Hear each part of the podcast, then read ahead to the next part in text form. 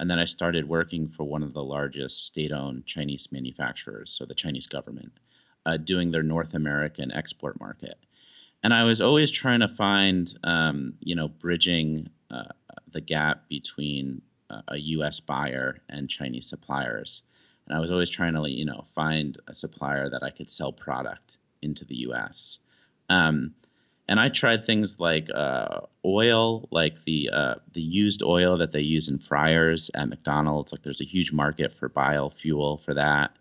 Um, I tried offering like China, China consulting services, China marketing reports based on like the the time I was having in China, and nothing really worked. Welcome to the e-commerce momentum podcast where we focus on the people, the products, and the process of e-commerce selling today. Here's your host, Stephen Peterson. Hey, wanted to take a second and talk about Gaye Lisby and Gary Ray's Amazon Seller Tribe and their daily lists that are put out um, and incredible stories that you can read if you go out and check out uh, amazingfreedom.com forward slash momentum hyphen arbitrage. I know that's a lot to put in there. Amazingfreedom.com forward slash momentum dash arbitrage. And you're going to get 14 day free trial. No money risk, no no challenges. You don't want it when you're done, you get out. But imagine getting a list, um, as Greg Fellows like to call it, mailbox money. I love that term, mailbox money. It's where you can work from your house, buy things online, have them delivered to you, and then sell them on uh, various marketplaces. But imagine you can have somebody else do that for you. So you want to buy time, you want to control uh, what they're buying. Well, you take these lists and you can join multiple lists if you're interested. And then you can segregate them for the merchandise you want and send them to them. They can make purchases for you on your behalf, have it delivered to you or delivered to them for prep. Boom, sent into these marketplaces and you could sell. How about that? Wouldn't that be awesome?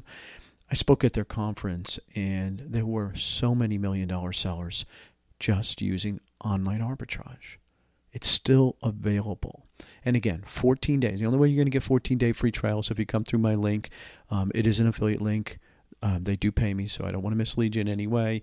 Um, I would appreciate it, but I'd like to see you try the 14 days. I've had so many people that have joined, have so much success. It's very exciting to me, and you know, quite humbling to me um, that they trust me to recommend this group. And I 100% recommend this group. I've seen the results. These are great people that will also teach you to fish. This isn't just a, hey, here's the list, you're on your own. No, this is, hey, here's why that wasn't a good deal, or here, hey, there's another opportunity.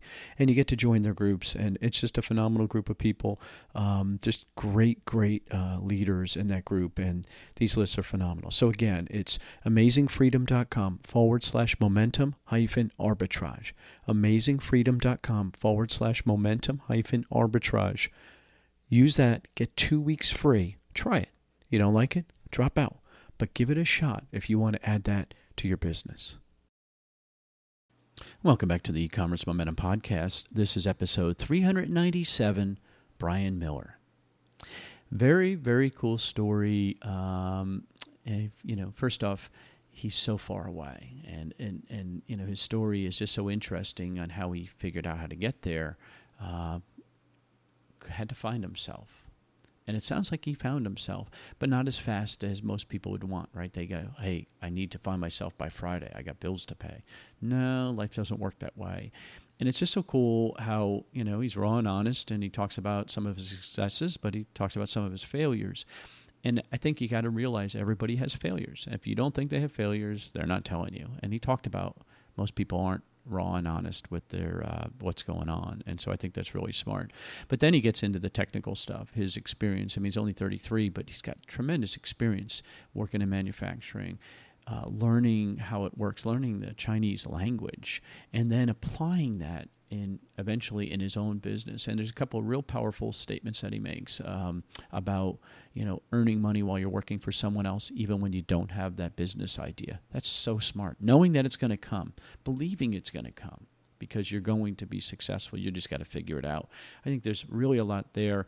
And then at the end, um, he gives some more really solid advice. And so, you know, listen all the way through. You might want to listen to that part twice um, because, again, very wise beyond his years. Let's get into the podcast. All right, welcome back to the e-commerce momentum podcast. I'm excited about today's guest. This is an early interview for me because it's a late interview for him. Welcome, Brian Miller from China. Welcome, Brian. Hey, thanks for having me. Appreciate uh, that I'm on the show. That's not the way you usually introduce. From China, Brian Miller. uh, especially because you're from Connecticut. Um, that's a little bit of a, a leap to get from Connecticut to China. I'm sure there's no straight path in that story, and I'd, I'd love to hear more about it. Sure, yeah. Um, so I grew up my whole life in Connecticut, and um, I actually graduated college during the 08 crisis. Ooh. Um, and that was uh, pretty tough for everyone to get a job, of course. Um, well, what were you going to do? I, what, I, what did you study? I studied business at the time. Okay, so, so, business, business and you were going to be what? What was it your dream before the 2008 disaster? That's hard to say. I I was very interested in finance and Wall Street. I was always close, living in Connecticut, to a lot of people that worked in the industry. Um, so I was kind of always thinking about that. But to be honest, I didn't really know what I wanted to do, and that's why I left the U.S. Um, so I was kind of a lost um, college graduate at that time. You know, looking back, just thinking backwards, um, and a lot of your friends, um, and I know Wall Street's up and down, so I'm sure if they lost, lots of them have gained. Do you have regrets when you think about it? Because you could have stuck it out and you know did the uh, menial job for a while, and then eventually find your way. When you think about it now, from your, where you're at. Um, not now. I mean, during the journey, during some of the struggle of the up and down of starting my businesses, you could say that I was thinking, oh, it would be nice to just like um, sit in a in an office uh, at a big company that's pretty stable, and life would be so much more, uh, let's say, less stressful. Uh, you can clock out at the end of the day. Um, so during some of those times, I would say yes. But now that uh, the business has proved to be successful, um, I think I'm very happy that I went the path that I went. And we're going to get into that story, but thinking about your friends. Now you're 33, so you've got friends that have chose the other path. How many of them are happy in that life that you described um, pre-China? In that big company, you know, no stress. Hmm. You know, it's hard to say because I think everyone's biased. You know, they they might say that they're happy um, doing those things, and they might be, uh, but it's hard to tell because I find a lot of people are not very uh, raw with with with you know describing the the truth of what's really happening in their lives and what they're you know struggling with. Um, so I would say a, a good amount are happy, but I still have a lot of friends that are not happy. They're trying to find that business to start. Um, they're trying to find that that idea that they can kind of get out of that that job. So I see both sides, um, but I see a lot of people that are trying to get out as well. It's interesting you mentioned that. So a lot of people, the the out they see is their own business. It's not getting to a new company that's a better company or what have you. They're saying, "I want some freedom." Yeah, I think for me at least, that's the most valuable part of starting my own business was um, even though I'm making more money than I did at my previous job, I would argue that that's not uh, the most value I get out of my business. The value that I get personally is the freedom that comes with it. Even though I work way harder than I did before, I do what I love, and I could, you know, take a vacation whenever I'd like. Uh, I could take a day off or entertain a guest when they come to China. Um, so that is something that I really uh, appreciate of having my own business. You know, it, it, it is interesting. You said that what it, the phrase is what I work 80 hours a week so I don't have to work 40 hours a week or some crazy story like that. You know, it's like, yeah, I guess that's, I can relate right now, especially. Um, all right. Well, let's get into some of the struggles. Now, let me just qualify this and say that Brian is an FBA seller. Okay. So he knows what he's talking about. He's, he's got a a vast level of experience at his age. I mean, it's very impressive to think um, because I always say e-commerce are like dog years. You know, it's a year in it, you're you're you're really a long time in it. Um, so you've done quite a few things that have built you to that place. But let's talk about let's talk about the struggles. Let's start there because I think I think people, and you, you correct me if I'm wrong, I think people think it's a straight path boom, you get out of college. It's a straight path to you create a business. Maybe you stumble a little bit, but boom, it's an instant success. I don't know many of instant successes. I'm sure there are some. Um, I've not seen many. So you, like most, Steve, have had many challenges, many challenging businesses. So let's talk about some of them. Yeah, I mean to start off, at least the FBA business that's you could call it successful now. The first two years that a friend, uh, you know, me and a partner that started it ran the company, we lost money both years.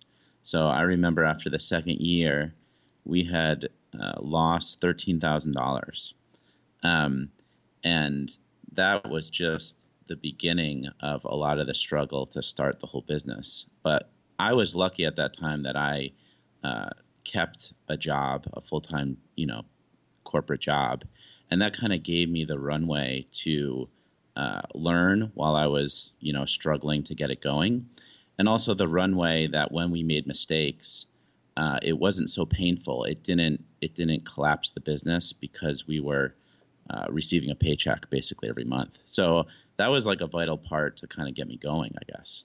Um, wait, wait, uh, I want to think about that for a second. When you uh, give advice to other people, what's your advice now? I mean, knowing what you know, I mean, is it a duh, Steve? Of course, I say don't quit your job, or what? What's your advice? My advice always is try to create as much runway for yourself mm. as possible. So, runway could be uh, working at a job while you start your business.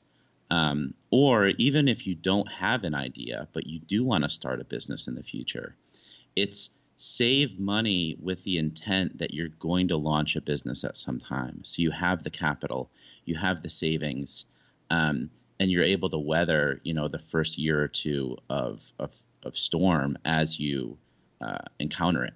Because I think one of the most successful things for me to get started was when I started working at my corporate job. I was saving a lot with the intent of using that money at some time when I had my great idea to to to use it for a business. I think um, that's very so preparation powerful. was key. I yeah, think it's powerful. Preparation was key because you're you're what I think the point, and I'm sorry to step in on you, but your point is right. If you have money, and then you have the idea, you still have to have skills.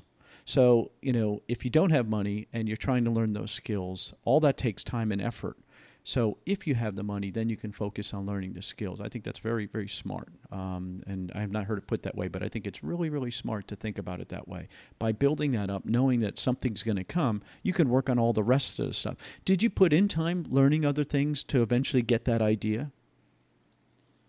Kind of. I mean, when I was in China, I was always trying to trade something. So I was oh. in China, uh, like studying. I studied Chinese when I got here and then I started working for one of the largest state-owned Chinese manufacturers, so the Chinese government, uh, doing their North American export market. And I was always trying to find, um, you know, bridging uh, the gap between uh, a U.S. buyer and Chinese suppliers. And I was always trying to, you know, find a supplier that I could sell product into the U.S. Um, and I tried things like uh, oil, like the uh, the used oil that they use in fryers at McDonald's. Like there's a huge market for biofuel for that. Um, I tried offering like China, China, consulting services, China marketing reports based on like the the time I was having in China, and nothing really worked. I mean, when I started, nothing worked until um, I got a friend to tell me a little bit about Amazon and we came up with an idea of a product that we wanted ourselves. And that kind of we wanted it wasn't really available uh, to what we wanted um, as a product and we decided to make that product on our own. So the start of the business was kind of creating a product that we wanted ourselves and then trying to sell it to other people. Now you said that that business sounds like it lost money the first two years. Is that normal I mean, because I, I think one of the challenges that I see is new sellers, they do that and it's not successful. Now, losing 13 grand, um, is that not successful or is that what you should expect, um, you know, given, you know, the competition in the marketplace? Yeah, I think at least Amazon is becoming a bit more um, challenging and people are investing more money in the marketing side of things to get products ranked um, to the top of the pages to get reviews, whether they do them, you know, white hat, gray hat, or black hat. You all need capital to kind of get that going. And um, we were doing the same thing when we started.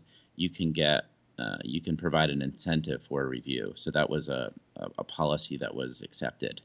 Um, so we were giving away a lot of product uh, for reviews, uh, which was TOS compliant at the time. Um, and after that, it became incompliant to, to do that. But but I think always to start and get the listing started and to get a reasonable amount of reviews that people trust the product, uh, there is a substantial amount of investment, including the fact that you might have some quality problems when you first start working with a factory. So you might have some product losses. Um, you might have to, you know, fix product like you're saying you're helping some of your clients with. Um, so yeah, there's a lot of things that are tough to see when you start, and I think it's hard to kind of make money in the beginning. You know, it, uh, in our pre-call, we were talking about you know different clients we have, and two. Let me just think about this. Two, for sure, of the seven we have have rework responsibilities for us right now, and that seems pretty normal. Even though both have had quality inspections done, um, and yet you still have to re or tweak. And and some of it is improvement right? You just figure something else out and it's or somebody else looks at it and it's like hey why don't you think about this? And you're like oh, never thought about that. And then you know it kind of makes sense. So it's interesting. All right. So when you think about what you learn um, from the manufacturing for the state of China, right? I, you know what I what I envision is, you know, a lot of red tape can get cut because the government is the government, is that the case, or did you still have to, you know, pretty rigid set of rules that you had to follow? Uh, for specifically manufacturing for the Chinese government? Yeah. Yeah, actually, surprisingly, um, the the state-owned com- companies in China at least have a bit of leeway with their ability because they're owned by the state, and so they can kind of do whatever they want essentially. And that's still um, the case. So, I would say it's still the case. Hmm. Yeah, um, it's getting. You know, people are arguing that it, it hampers competition within China. Um, and small businesses within China are trying to stop this kind of uh, monopoly on some of the industries. Um, however, it's also a huge advantage when you look at their global expansion.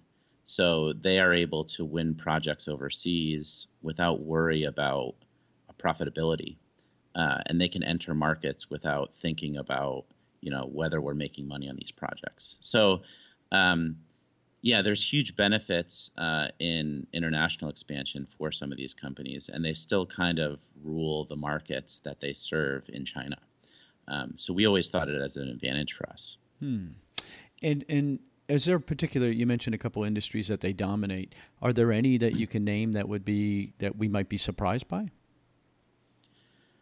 Um, I would say, I mean, for at least the U.S. listeners, because I worked for the rail company uh, in China, so all the the company that basically built the high speed rail network oh, in China. So cool, dude. That's cool. Yeah, and and surprisingly, I mean, Americans don't really think much about using rail, but but there are cities that have it. Um, metro systems like New York, like Chicago, and um, the Chinese are actually winning a lot of the um, bids for new rail cars in the U.S. Hmm. Um, and they're able to do that because they have such a large balance sheet that they've entered the market and basically obliterated everyone on price because they don't care whether or not they make any money uh, within the first you know five years. They just want to uh, build their facilities and take market share and because they're a state-owned company they're able to do that. So you could see it even in the us happening. Um, a lot of people probably don't even know it but they're they've won uh, new york. No they haven't won new york. They've won chicago la and boston. They're all making cars uh, for those cities at the moment. Hmm. um, so so yeah they're they're powerful companies. Fascinating. I mean it, re- it really is fascinating to me because that's a long play when you think about your business, and, and I'm jumping around here a little bit, but I'm thinking about this. Did that teach you anything? I mean, is are you looking at the long play? Because you know, I understand what you're saying. You know, advertising is becoming such a significant piece on every channel now. I mean, I mean, it's expected that you have to run PPC or uh, just just advertising. Period. On every channel, I don't care, even eBay. I mean, everything. Nothing sells anymore unless you run advertising. Are you looking more long term then for your business rather than the short term? You know, pop an item out, get it to market fast, run as much ads, build as much market share, watch all the competition come in, it declines, move on to the next one? Or are you looking to build brands and say, okay, this has, you know, capacity?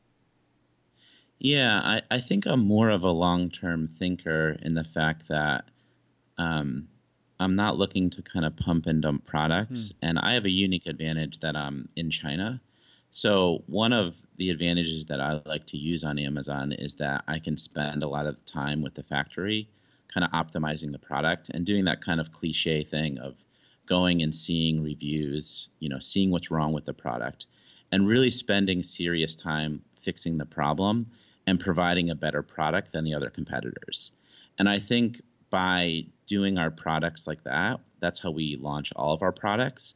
I think they're kind of uh, self fulfilling in the fact that you're not competing on price and it's a much more long term orientated uh, strategy.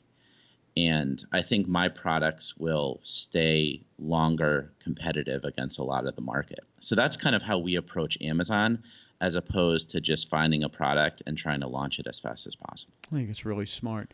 Um, here's a question related to that. So you're really doing a lot of product monitoring yourself. So you're looking at the companies, you're making sure they're legit, you're making sure that they stay true to what they say, they don't change, you know, stuff. Are you using inspection companies still? I I don't personally. Okay. It's funny because when we're here, um, we're able to go to the factories on our own. Um, but I do know a lot of people use companies like uh, Asia Inspection, who just changed their name recently, um, and some other companies I've uh, heard of, and they've done really good jobs. I actually did an expense, inspection for a friend with Asia Inspection, and I thought they did a really good job. Hmm. So there are good companies that do great jobs uh, inspecting products within China. Because the challenge is is that sometimes even though, and I, I think we talked about this in the pre-call, we have uh, uh, some of the clients have inspections and stuff still gets through, and because it's inconsistent over time. Um, but that probably is the quality of the inspector, right? So you're saying that these particular companies that you see are they, have they had longevity doing what they're doing? Is that part of the secret? Yeah, I would say that, but I think also one of the problems is because a lot of sellers um, they might not be they might not have engineering backgrounds or mm. they might not hmm. even understand their product well that they kind of don't even know how to tell the inspector what to look for. You know what I mean? So right. um, I find a lot of the the things that people have problems with is when they don't understand their own product's manufacturing process, and since they don't know that, they don't know really where the problems can occur. So that's why it's always recommended, or at least I recommend, um, even if even if there's no problems for a while, you should visit your factory once a if you have the ability to you know, once a year or twice a year, just to keep up with them and to see what they're doing and to understand, you know, whether or not they're changing the process and where the, you know, the faults of the the product could occur. Um, are, are there, is there an opportunity with that? Uh, you mentioned the engineer. Cause I, I think you're right. I mean, I think it's like, oh yeah, this little doohickey technical term I use moves this piece over here, right? Is there an opportunity for someone who does have that engineering background to be, you know, you know, there's got to be a, obviously trust and respect and that kind of thing. But you know, to take that product and and then run it through and say, hey, you know, let's take a look at this. I mean, are there services like that, or are you aware of any? Yeah, I'm not really aware of any, but what I do or I like to do is take advantage of the factory's own technical capability. And by that I mean, you know, they have engineers usually or some type of technical people on their staff. Um, and, you know, being able to communicate with that person, or in my case, I go to the factory and work with them to develop the product. And if you can kind of work with those people, they're experts on those products because they're making them day in and day out.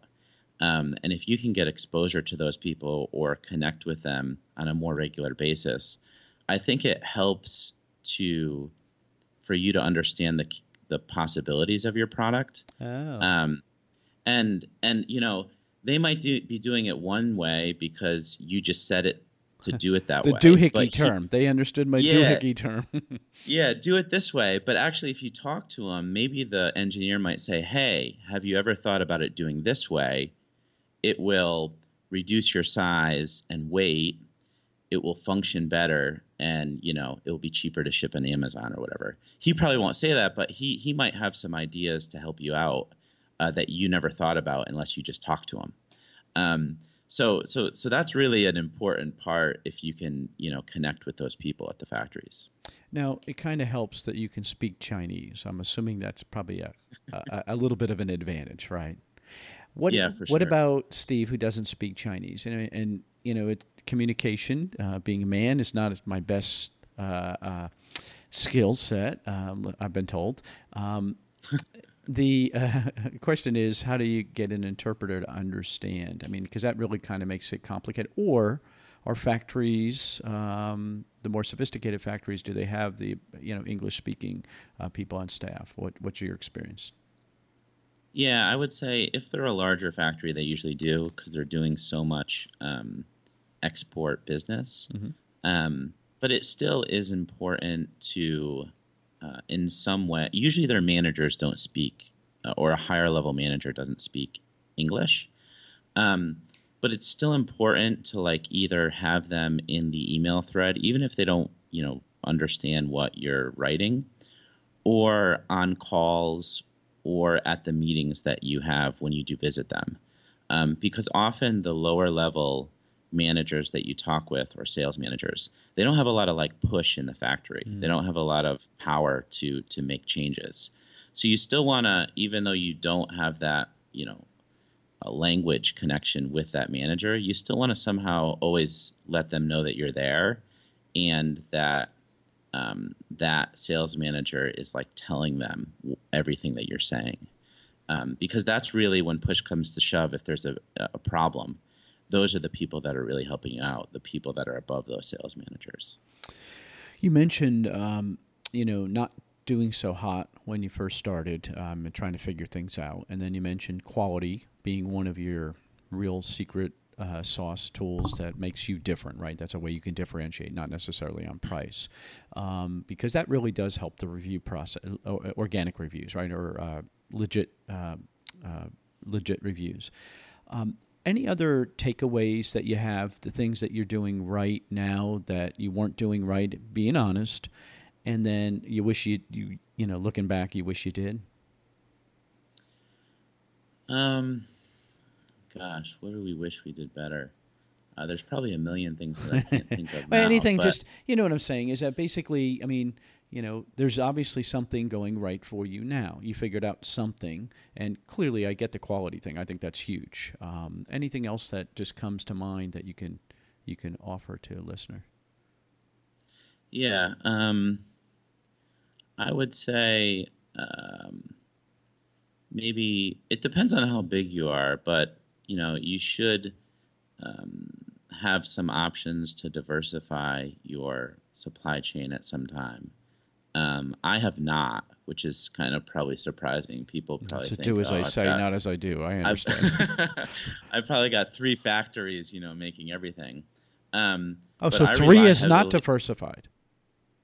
uh, no, three is, but Oh. I, I actually don't do it. I have only one factory that Oh, okay. manages most of the production for most of my the the biggest brand that I have, and um, it is a huge risk. I would say once you get big enough, you should start diversifying um, your supply chain. And and I'm speaking to myself because I haven't done it um, because I've had so many late deliveries um, and so many issues with the smaller factory that I work with because of the problems that they have with cash flow.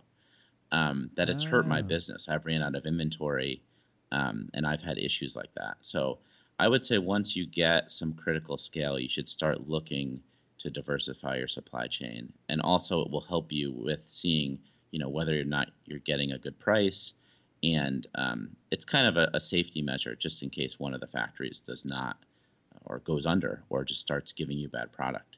Um, so that's one thing I could definitely recommend that we haven't done even um, that listeners should think about as they go forward. I've not thought about cash flow from their side. It's interesting you mention that because you know this is a inventory heavy business, so cash flow is always a problem for us. But I've not thought about it from the factory point of view. That's very valid. Um, that's probably the most logical reason to diversify because usually it's a quality issue. You want to make sure that you know you're keeping everybody honest and you know quality. You can see the consistency. But you're right. Um, that's a big risk. Are you seeing because their costs keep rising, right? I mean, let's face it, uh, labor costs in China have gone up, at least so I've read. Um, so their costs are going up too. Are you seeing more cash flow issues uh, on the on the Chinese side? Yeah, I do. I mean, specifically with my supplier, I do see it. Um, and a lot of things that you might not know is they also like so they give you an MOQ for mm-hmm. your products but on their supply side, they also have an MOQ. So it's interesting to have that discussion with them, which is like your components for my for my product. What are your MOQs? Because I didn't realize when I was making products, we have all different colors that we use. So you know, black, red, green for our products, and we order like a few hundred of each one. And for those colors, when they make the plastic parts for our product, they buy 3,000 units, even if they only get a few hundred order for me. And they're holding inventory of my components. Now, that's because we've been working for so long. But because of my really, you know, small orders of different colors, I didn't realize that I was putting massive pressure on their cash flow because their sub supply chain required such a high MLQ. Um, so this is something that you can, you know, if you see your factory delivering late, it sometimes could be because of this reason. They don't have enough cash to buy all the stuff. And it's good to have these conversations so that you can find a solution together how to sort, you know, the inventory of the components out. Um, so, so yeah, it's it, it, they have the pressure as well. How do you have that conversation? I mean, uh, because I think that I, I like what you're saying is, you know, because you assume that it's, you know, quality, you assume it's shipping, you assume whatever. How do you, how do you have that conversation? I mean, is it because you don't want to offend somebody, right? So how, how, how does that go? Yeah, this is, this is really challenging even for me because I find that Chinese factories are not open because of the fear that you might leave them or you might find another factory. And so they don't like to openly talk about the problems they have uh, in delivering your orders. And so this is one of the big challenges is that they're always, you know, they're always coming up with an excuse, which is always almost not true. And I think the key is to try to build that relationship with the sales manager or the manager at that company and try to have more open, honest conversations and see if you can try to get them to open up about the root cause of the problems. And you know, pitch it in a way that look, you're not going to get mad or you're not going to like find them or you're not going to go find someone else as long as you be open about it and we try to find a solution to it. So I would say that's the best way to approach it, but overall it's still hard to get them to give up what's wrong. well, they're, they're um, humans, right? We were talking about this in the beginning with your friends. It's hard to get people to, oh, everything's great, Brian. Everything's great, right? When they're, you know, ready to jump off a bridge, right? That's, that's, right. that's yeah, the way yeah. our, that's the way we are. So why would their culture be any different, right? Yeah. Yeah. But, but once you do get to that level, you can solve a lot of your delivery problems, um, which, which I've done recently, which is I didn't realize – I, I do a lot of electronic products, and I didn't realize a lot of the chips that they were buying from me, they needed 3,000 unit minimum. So if I ordered just over 3,000, like 3,100, they'd order 6,000. Ah. So that so that means like they had to hold like, you know, they're they're holding uh, 2,900 units that I didn't realize they were holding in inventory. Um, so so yeah, having those conversations can help you improve your delivery times. Well, how's that and, and relationship, wise? Yeah, I was going to say, how did that help the relationship when you're like, wait, you really care about me? no, I'm like you. Yeah. You're actually caring about your manufacturer instead of trying to beat them in every place you can, right? Because that's nature. You actually care. Yeah, I, yeah, and I think it's actually important. I even offered. I mean, people might say, "Oh, you're crazy." I said, "Look, if we go over those levels where like you need to hold a little bit too much inventory, how about I help you just pay for the component price, like his cost?" So if his chip is like uh, three dollars and he has to hold you know a few thousand of them, I'll give him a couple grand for that uh, inventory pressure. Um, so like a deposit, a money right? My, like a deposit. Yeah, exactly, and that would go towards the next order, right? So I'm not advocating that you should do it no matter what, but to improve the relationship and to improve, improve your delivery times, it might be worth helping them out a little bit in that way. Um, so it's something you could always think about. But and especially when you find someone that you can trust that has been doing the work for you consistently, right? And the quality is there. Cause I, I you know, obviously your quality must be really paramount to them too, because they you're helping finance some of their business in essence. That's kind of cool. Right, and I, and I also think being open to them about your business model too. So, um, one of the big problems we had was they were always delivering late on orders and they didn't think it affected their sales because they were always selling wholesale in the past meaning if they get one wholesale order from one company it doesn't influence the next wholesale order that they get because they're not related to each other. But when you sell on amazon or when you sell online if you don't have inventory to sell you're not selling anything. So therefore you're going to give them less orders in the future right? Mm. so someone that a factory that has always been used to retail or wholesale orders might not know how much their poor delivery is affecting their own sales um, so kind of teaching them how you're not not showing them how you're selling but letting them know how it affects their your ability to give them more orders can help you um, get them more on track in that case. And it's because of velocity, right? Because in the past, the wholesaler would buy it, they'd put it on their shelves in their inventory, and, and then sell it over time, door out the door. With Amazon, right. it, it could be. How about this though? Don't you worry? I mean, this is, I'm sure, what's going through people's mind that if you give away your business secrets, they're just going to copy you and kick you out and just do it themselves. And I've seen that happen. Uh, I can think of one client that we have that the the manufacturer now sells on Amazon. Yeah. Actually, this is a big push that Amazon itself has done in China. So, Amazon has a whole team over the past few years that have been filling up conference rooms with factories and with Chinese people to get more Chinese sellers onto the Amazon platform because in the end they're trying to compete with Walmart. So they want as many direct factories to their platform to sell for the lowest, you know, most competitive prices. Um, so yeah, they've been doing this, and it's definitely a threat to sellers like us because we can never, you know, offer a product as low as the factory. Um, and the logistics that Amazon set up, they have a logistics company and they offer this logistics service just to factories. So if you're a Chinese factory, Amazon will give you guaranteed delivery times to FBA warehouses through their own um, logistics company. So yeah, this has been a push, and I would say it's definitely something that sellers like us should think about uh, now and into the future. Any advice on how to not insure because there's no nothing, but any advice on how to minimize um, that from happening to you? I mean, is that a real supplier trust? Again, I, it, to me, it would be a trust issue, right? If if I'm honest with you, and you know, and I say to you, you know, look, Brian, you're a manufacturer. I'm a uh, retailer, for lack of a better term. That's my expertise. That's your expertise. Let's continue to partner, um, and we both win. Is that is that the best advice?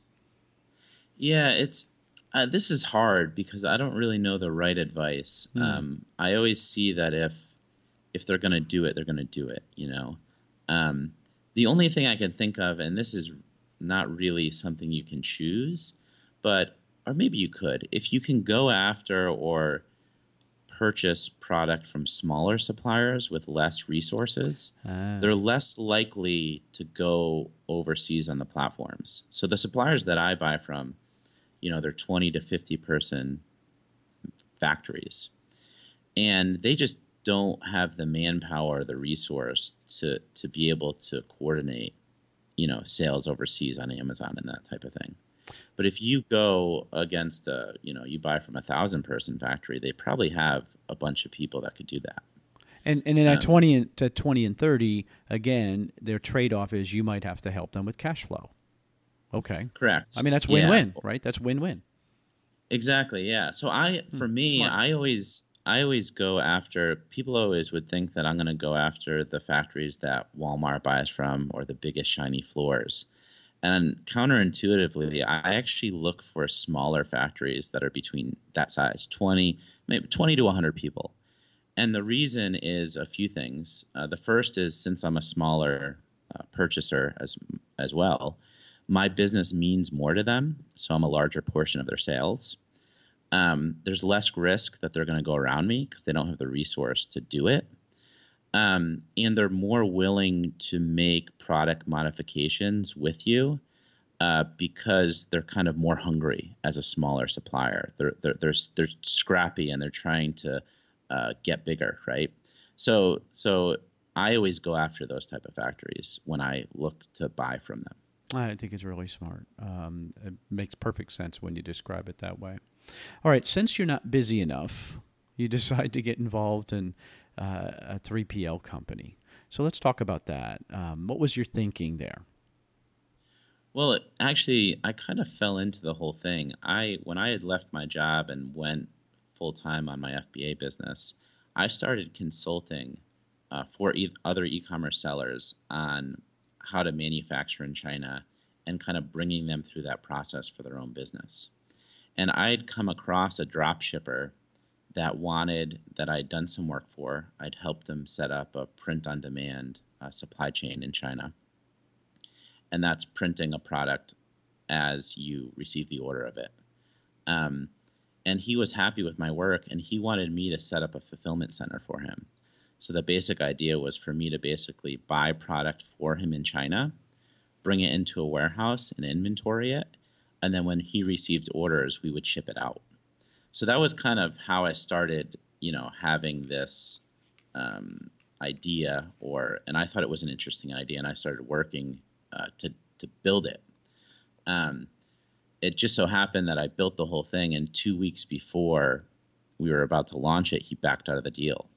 So I had a I had a warehouse in China, um, and I had an employee, and I had a business, uh, like a Chinese setup business, and I had no customers. so that's that's how the whole idea kind of started. Um, and after that, I reached out to all my friends who were in e-commerce, and I said, "Hey, I have this warehouse. Um, I can offer shipping services for you. Do you want to try it out?" And that's really how I started getting my first clients, including myself. But just shipping for myself wasn't going to be enough. Um, so that's how the idea was born.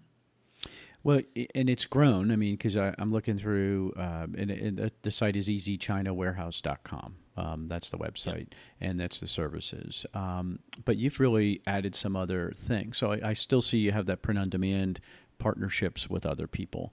But value added services, I think this is so smart um, to be able to get all this work done. And it's, it's funny because that's what we require for our clients is we want all that work done before they get here. Don't don't ask us to do it. We're not good at this. Um, you can get all that stuff done in China now. That's. Uh, do you see that?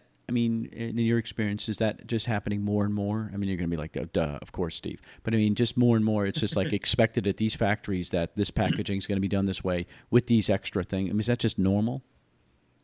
Yeah, I guess a lot of it, people are becoming more familiar with Amazon's requirements. So more factories are learning how to do it and open to help sellers do it. But at the same time, companies like me are filling the void as well. So there's companies like me and other competitors of mine that are basically helping sellers to prep their product, store it, and then ship it to Amazon uh, to any Amazon marketplace around the world as the inventory is required. so yeah, we're seeing more and more of, of these kind of shops open up in China rather than in the U.S. Is it hard to get space, warehouse space in China? Is it expensive? I mean, relative not to Connecticut, there's nothing expensive compared to Connecticut. But I mean, if you compared it to, I mean, uh, are, or is that becoming challenging too?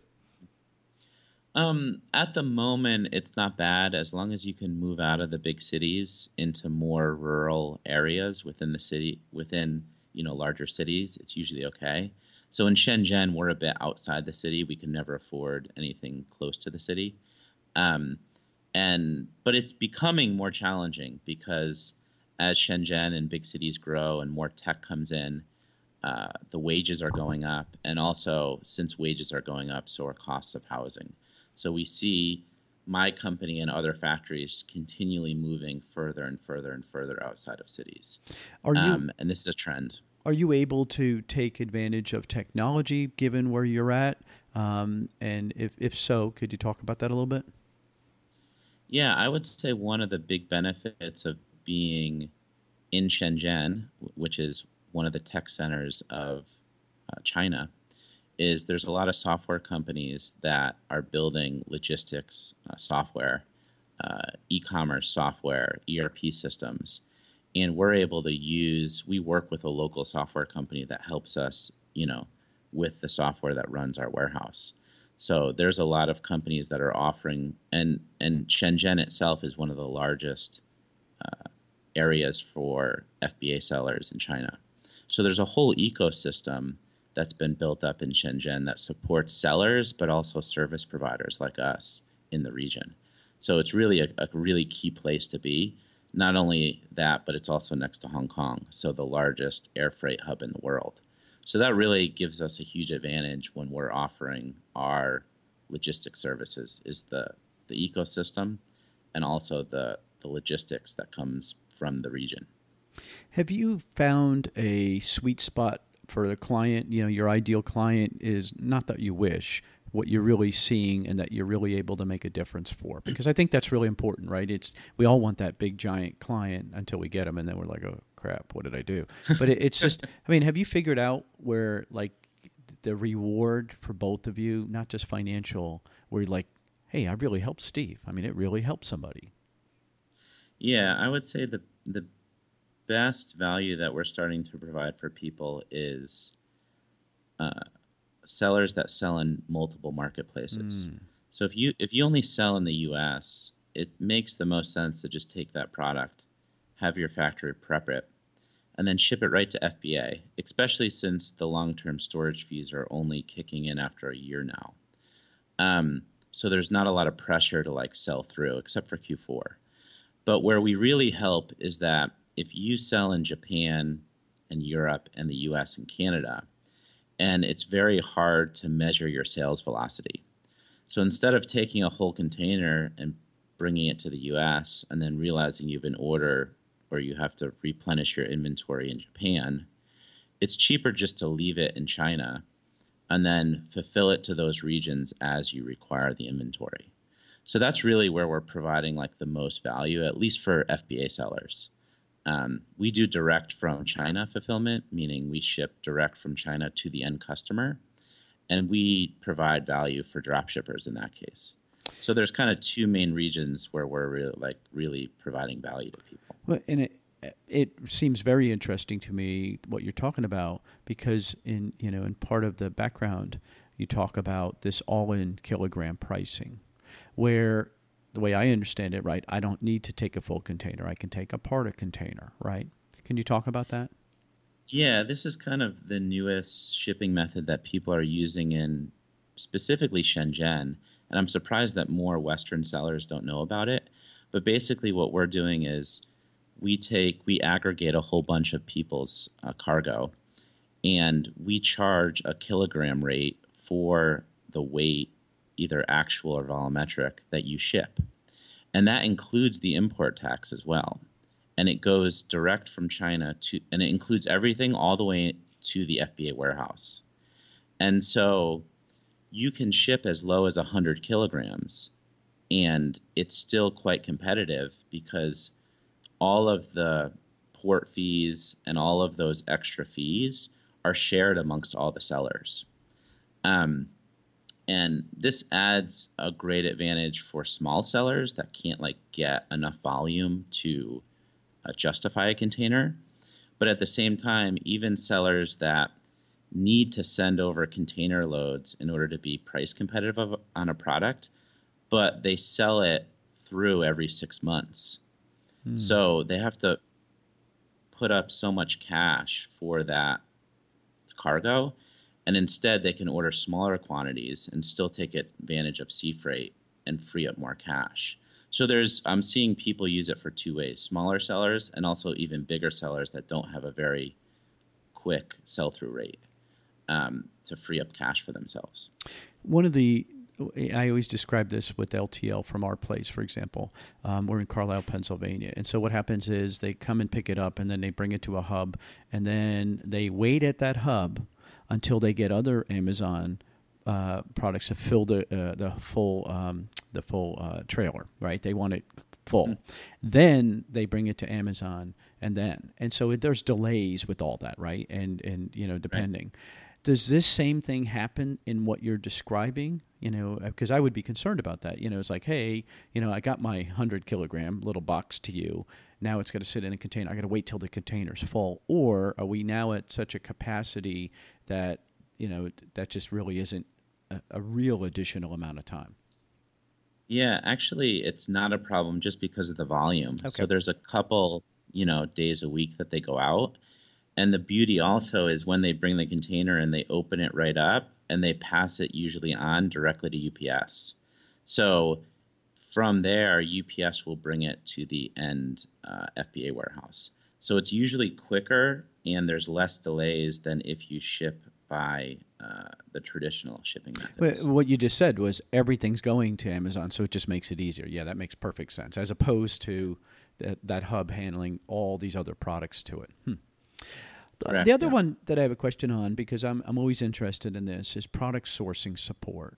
Um, can you talk a little bit about that? Because I think that that's again one of the bigger challenges. It's you know everybody says they're a factory. We all know that they're not, right? There's some are and some aren't. Lots of them are distributors. That adds cost, that adds delays, and that adds quality, uh, poor quality opportunities. Because you know there's another layer uh, in there. Can you talk about that? Yeah. Um, I mean, it's it's tough to find who is a factory and who is not but I also argue that it's not always the most important mm. uh, part of the deal. I actually, people are surprised. I actually work with, I work with a trading company, and I very well know that they're a trading company. Um, but they do so much work that it's worth it for me to for them to take a margin.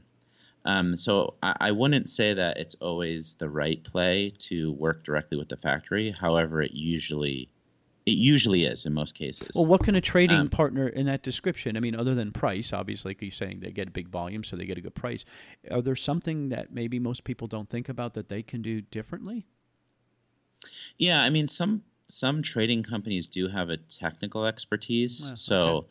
my my trading company has a technical expertise in electronics, and they designed our electronic circuit boards themselves, and they also designed all the mold stuff. Uh, so all the tooling for our products they designed and manufactured, um, and they outsource. Uh, they don't outsource the assembly of the product, but they outsource everything else in it. Um, so they more or less trade most of my components. They don't make, um, and and I know that. And they don't have a big factory or anything. They just have a small office. Um, but they provide kind of technical expertise that I think is valuable. Um, well, you talked about, you know, like most people don't have that engineering background. So that's another place that you can look for expertise. So if you're thinking about getting into the water bottle business, I'm always looking at my water bottle, right? And you just don't have the design capabilities. It might not be the manufacturer only um, especially because that's probably such a generic item. It's so overwhelming. You might be able to find a trading partner that can offer some of that service too. Hmm. Do they charge for those services, or is that part of the cost? You know, part of their margin. Yeah, it's part of their margin. So they're making a margin off me, um, but I am okay with the price that they sell the final component to me for, and so I'm happy with with the work they do. And I know a lot of other trading companies that are specifically electronic because in Shenzhen is most of the electronics in the world are made, and those uh, trading companies are so professional that it's sometimes worth it to work with them not only because of their design capability, but also because of the relationships that they have with mm. the factories that you don't. So they're probably still going to get just as good of a price as you could on your own, just because of all the volume that they've bought over the years and the relationships they've built.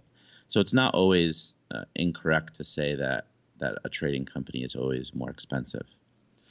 Well, I, I think it's I think that's solid advice, right? They vet those factories for you if they're if they're a good trading company, right? They've already they've worked with them before. Hmm, love sure. it. Sure. Yeah. Yeah. Okay. So what's next? So you know you you're you got a, a I'm sure it's not smooth. You have a well running um, depends on the day and it depends on the hour. Probably in another hour it won't be well running. Um, FBA business. You've got this side business now that sounds like it's getting more significant, uh, where you're offering lots of services to other sellers. What else have you been thinking about, um, or can you see an end game to this? Yeah, for for me at least, there's like two paths that I might want to take. Um, one is to continue to offer services to uh, e-commerce sellers, specifically in logistics, uh, warehousing, and kind of value add. So helping them with packaging or helping them hmm. prepare mm. products or inspect products. Um, and I'd like to create kind of a e-commerce logistics platform where you can send it to us in China, and wherever you want to distribute your product, we can help you do that. So that that's kind of my goal for my logistics company.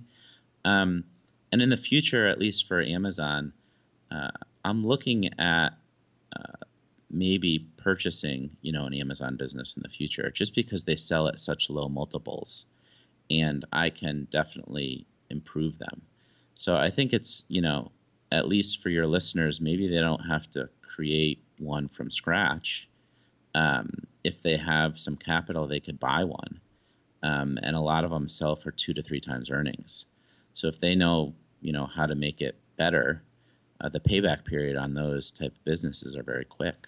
So I think those are two areas that, at least for me, I'm kind of eyeing at the moment. well, I think it's smart because if you know the lane, like you know that you quality is your thing and you can cut through all the rest of that stuff. You can great guy, an underperforming great guy, great, great, story. and sorry fix that, those Brian. other issues. Um, I think right, uh, I think there's so many things to, to right, learn from here. Uh, as the story goes, Dude, I, uh, I think about where you are in your journey. Think about where you're going to know all this stuff. Write that stuff down. Um, uh, I like when he's talking about that dream line. I love that thought of actually tracking. You know where you thought you were going to go and then what actually happened they could either go to the website or they can and, just and send figure out why. And maybe it makes sense. Maybe it was outside of your control, but at least you know, and then you can factor that in going forward. So smart. Back to the accounting. I always tell people that's how you do a budget. It's okay. It's historical until you factor in what things are going to affect you. Well, Brian's taken that approach to his life. All right. Well, the goal of the podcast, obviously, he's having success with it. Very, very cool story. So reach out to him. It's uh, Brian at Easy ChinaWarehouse.com. Brian at easychinawarehouse.com. That you can help and I'm at other ecommercemomentum.com. To get Take past care. it?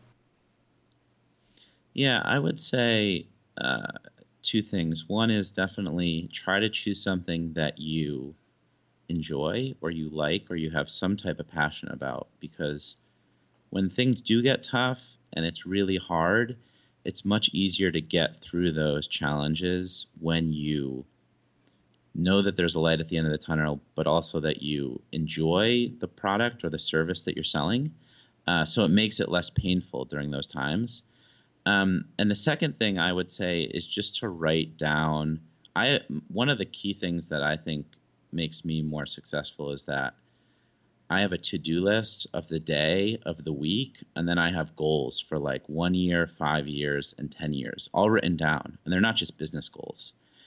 And if you have them written down and you know what they are and you can reference them when you're in those times, you know that, you know, this pain is for that achievement that you're working towards. So knowing what they are and knowing and reminding yourself of that, I think helps you through that really tough tough time. mm. so. How much time do you put into that uh, tracking and that kind of thing? Let's give people some perspective. I mean, is it you know an hour a week? Is it an hour? Uh, you know, five hours a week? I mean, can you give us some perspective?